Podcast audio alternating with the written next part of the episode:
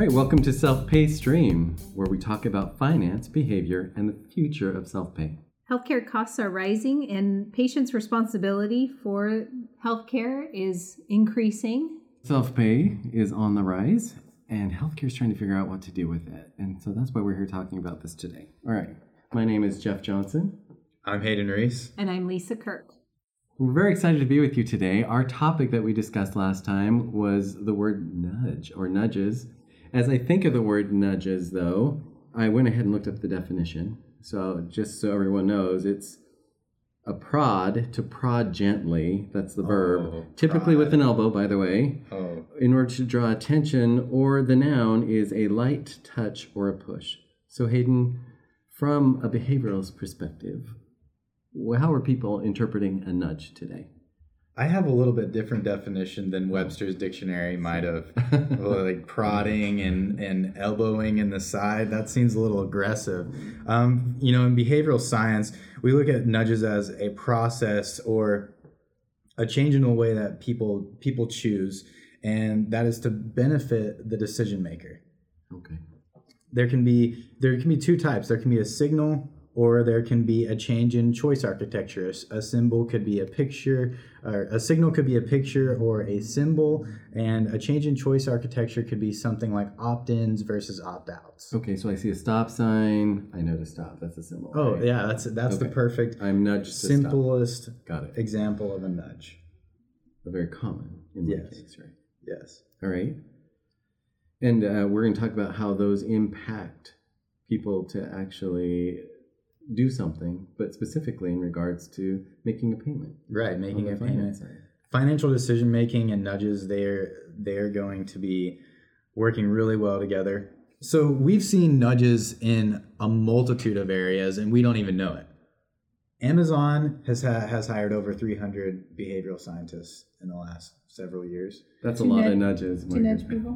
yeah, exactly. i think the very first nudge was actually the uh, buy now buy now with one click Oh, really? the one click was the very first nudge okay. because Made it easy. what it- they made it easier it was it was a change in choice arch- architecture to make a decision easier for for the decision maker And it's so funny that you say that because I will see a product advertised elsewhere and I will actually run to Amazon now because I know I just have to click one time to buy it. And I don't want to put in all my data elsewhere and do all of that Yes, stuff so elsewhere. Um, But you know, when I see a, a something that I want on Amazon, I never one click. I never one click to buy. you always I, put it I'm like a basket. slow. I have to. I have to think about it. How much do I want that? You're a one clicker, aren't you? Jim? I'm a total one clicker because I know I can also uh, one returner if I Right. want to. that's a that's a really good point. point and i mean you know amazon is has done that and i think that's what that's what healthcare can learn is not only that you know these big companies obviously are ahead in machine learning and artificial intelligence and we're seeing this not not a lack of not a lack of technology adoption but a definitely slower process in technology adoption and i think behavioral science is going to be the same way we're going to see that uh, behavioral science is going to be adapted a little bit more in healthcare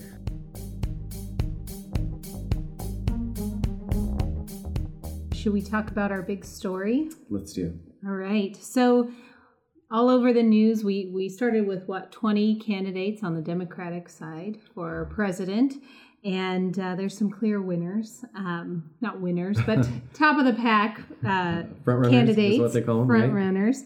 Um, and right now, they're starting to release their proposed healthcare legislation and what they would do. Uh, one of the big ones is Biden's plan. He came out and he actually um, is saying that he is that Obamacare is good, but he knows that there are some areas where it maybe fell short. Um, so he did reject Medicare for all. He doesn't think that that's going to work. Um, how are we going to pay for it? Right? That's the main thing. Well, to add, Lisa, onto what you were saying, there's the new House bill that hit um, it's 2037 in Oregon, which is basically allowing healthcare to be almost free for everyone who's out there. And it's very interesting because I don't know, talking about how they're going to pay for it, who's going to cover that cost if 600% of the poverty level, if you hit that and you still have the ability to get free healthcare, how is that sustainable? Right. You know? Yep. I, I, I don't know. And I think just talking about nudges, as you're Mhm. talking about, the behavior that they're putting out there, they could be nudging people in the wrong direction too. That's my Mhm. personal opinion. And suddenly we have people who figured out how to get everything for free, because that's what we do as human beings. We go, we'll migrate towards the free.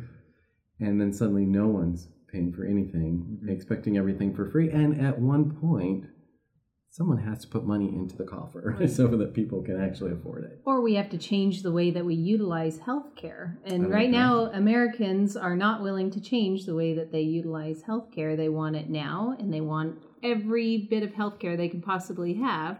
So, what are those behaviors that need to change so we aren't needing to use healthcare mm-hmm. quite so much? So we're talking about you know patients, consumers potentially having free healthcare up to a certain extent, and I honestly think that could be a good thing for the economy. Uh, a lot of times people have want to not only that for just consumers' financial health in general. Um, what we see a lot of is people that get a disease that they're not they're they're not planned for. They haven't been putting money into their savings every month so that they can pay for their treatment that they're having three months down the road that they don't know that they have a certain type of disease.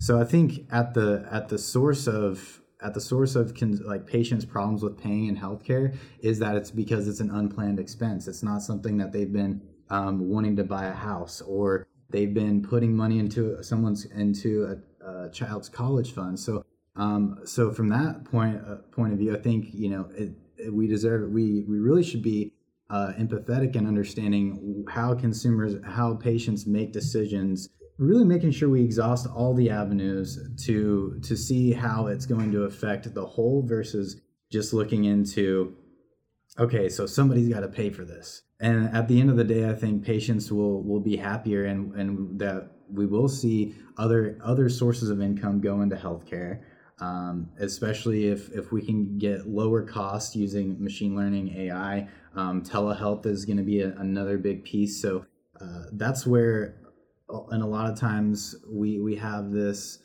bias towards towards giving providing consumers and patients with a higher cost than the lower cost alternative. So i think that could be playing into um, to some of the stigma around patients not paying or patients uh, feelings about not paying since that bill is passed i'm sure it will force healthcare to really drive down their costs and look at alternatives and really becoming more progressive and Yeah, see, Well- I, and I kind of see it as opposite because I think healthcare is just going to compensate by raising the rates to make up for the fact that now they have the higher tax and now they're not going to be able to go after the self pay that's out there because it's being written off. I don't know. It, it's great. What I think is more interesting is what what you were talking about, Jeff. Is I think people will be nudged into different care models. So where I would have Mhm. gone to the ER before, now I'm going to go to urgent care or Zoom care or you know Walmart or Or Mexico. we may not need to go to the hospital as much um, and hopefully we are changing behaviors Mhm. in our lifestyles so that we can you know So a, a great example of a nudge. I have seen. Have you seen the billboards up? I don't remember exactly what health system it's for, but they're showing the difference in severity of illness of whether you should go to the ER yes i did see care. that that was like in florida or so somewhere uh, yeah, yeah, and I, I've seen them driving up and down uh, I five. So one of them is uh, stung by a bee, go to urgent care or go to the doctor. Stung by a beehive, go to the ER. so um, that's I think you know that's that's another another piece of, of a nudge, another example of a nudge that we can really start to. And what you're talking about right now is that alternative care and cheaper care, not Mhm. going to the ER when Right. you when you don't necessarily need to. So. So hayden you have done some studies and and uh, found some ways that that we can implement these nudges in financial decision making you want to share some of that So yeah, Lisa, at Professional Credit, we uh, have a call center in which we're uh, calling people about their about their medical bills.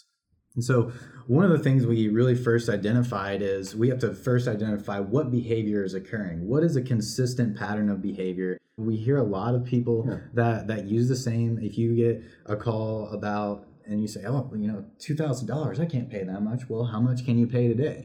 Um, you know what? The, the number one response that I found was, I'm interested in learning. What is it? What, what can't did people say?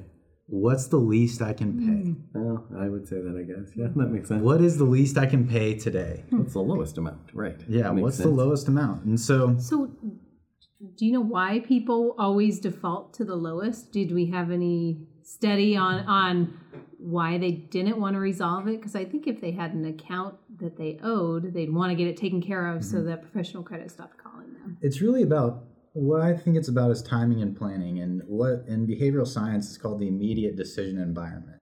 And so a lot of these people were getting calls during their workday in their car. They just want to get it off their mind. They don't want to go through a decision making process. They don't want to go through a p- planning process.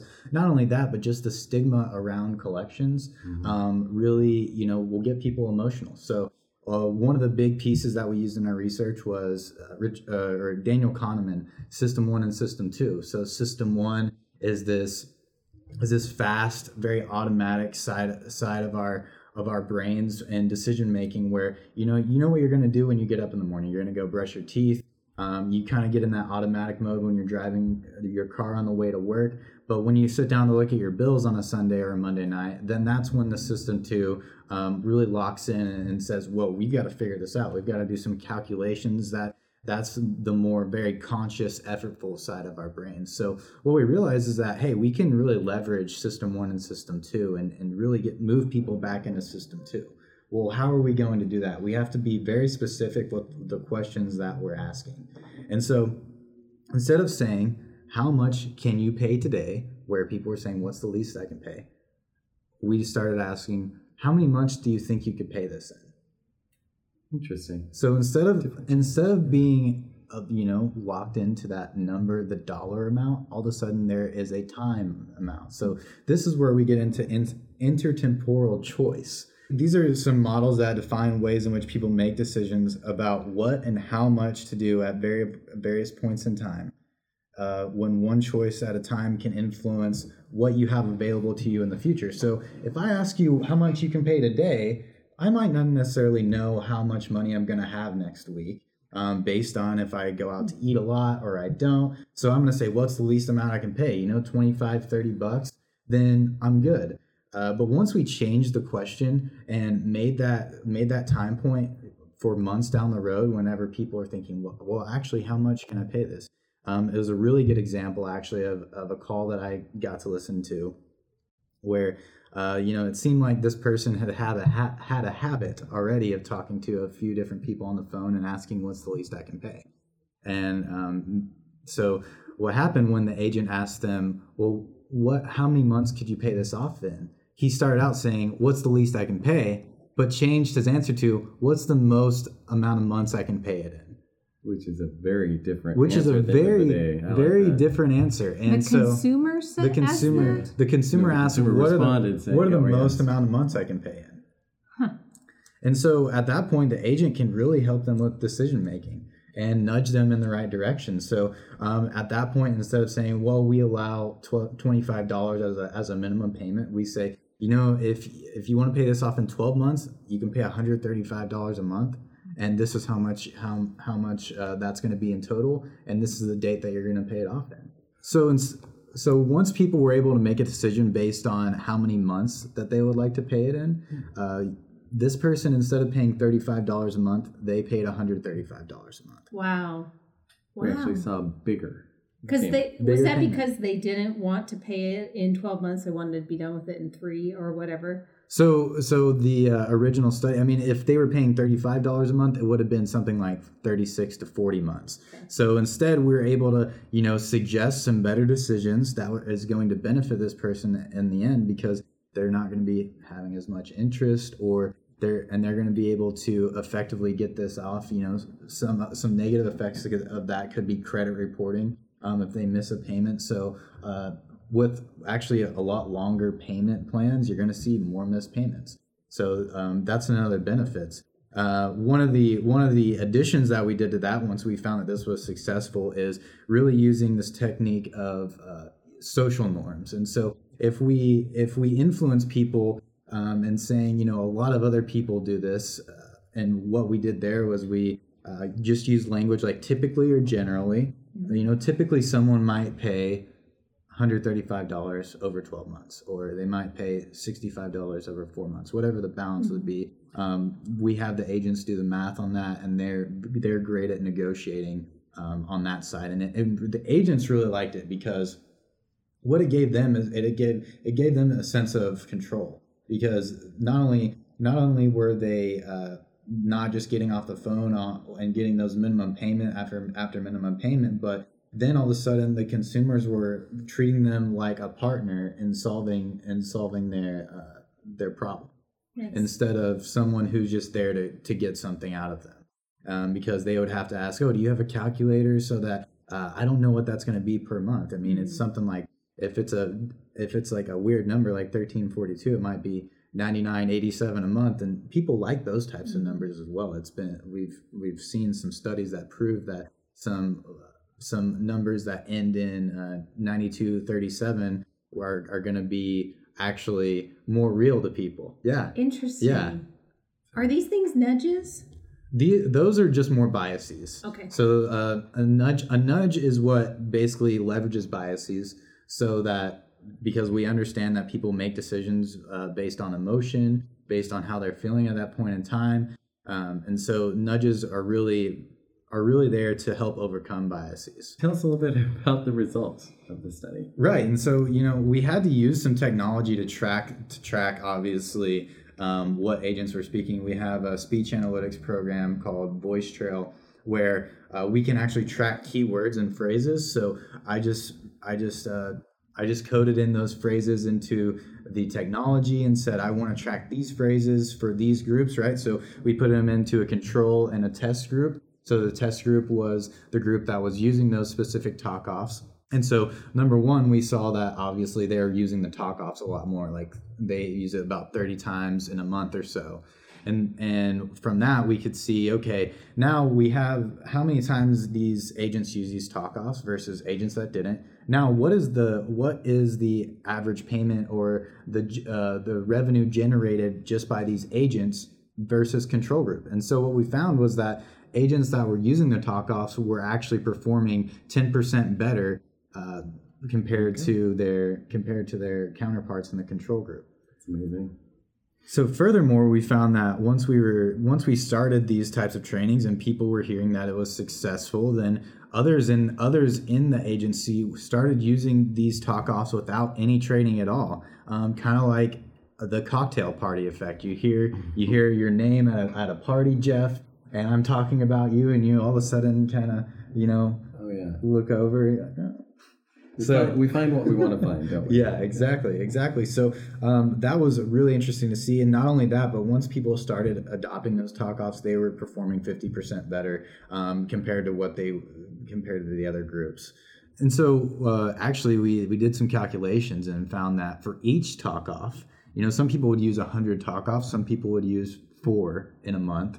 Uh, it it correlated to a 0.16 percent increase in performance. So if you used 100 talk offs, you can look at a 16% increase in performance that month. It's really good. So that would be that's that really went to show you know the way that people are speaking and how training and scripting not necessarily scripting but giving like key phrases to use and letting letting agents work around those um, really really was a benefit to them now and then helping them uh, help consumers and patients make decisions. That's awesome. one of the things um, that you know they they've got these electric cars that apparently are ready not electric car but drive self-driving cars. They're ready to go. The reason they're not being released to people is because we're we are not ready for it.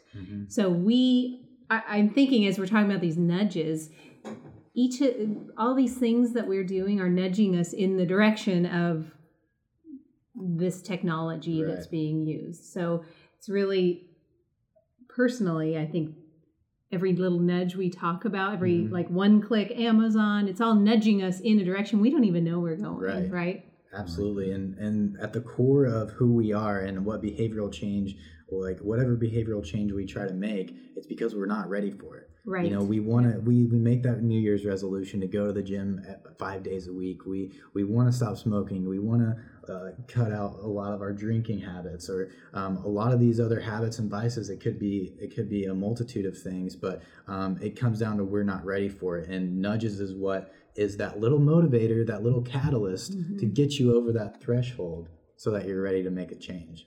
And so, um, you know, a lot of what we're seeing too is uh, with technology is online online portals and and moving moving things online and uh, getting getting more patients, especially in healthcare, to be able to uh, self-service and and cut down the cost and overhead on the, on the front end of registration and scheduling, make that even a faster process.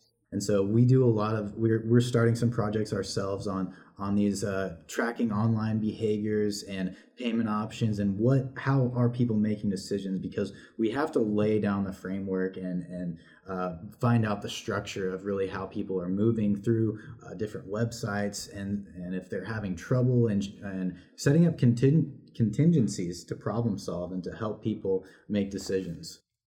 And so I think that's what we're going to be talking about on our future episodes of our podcast.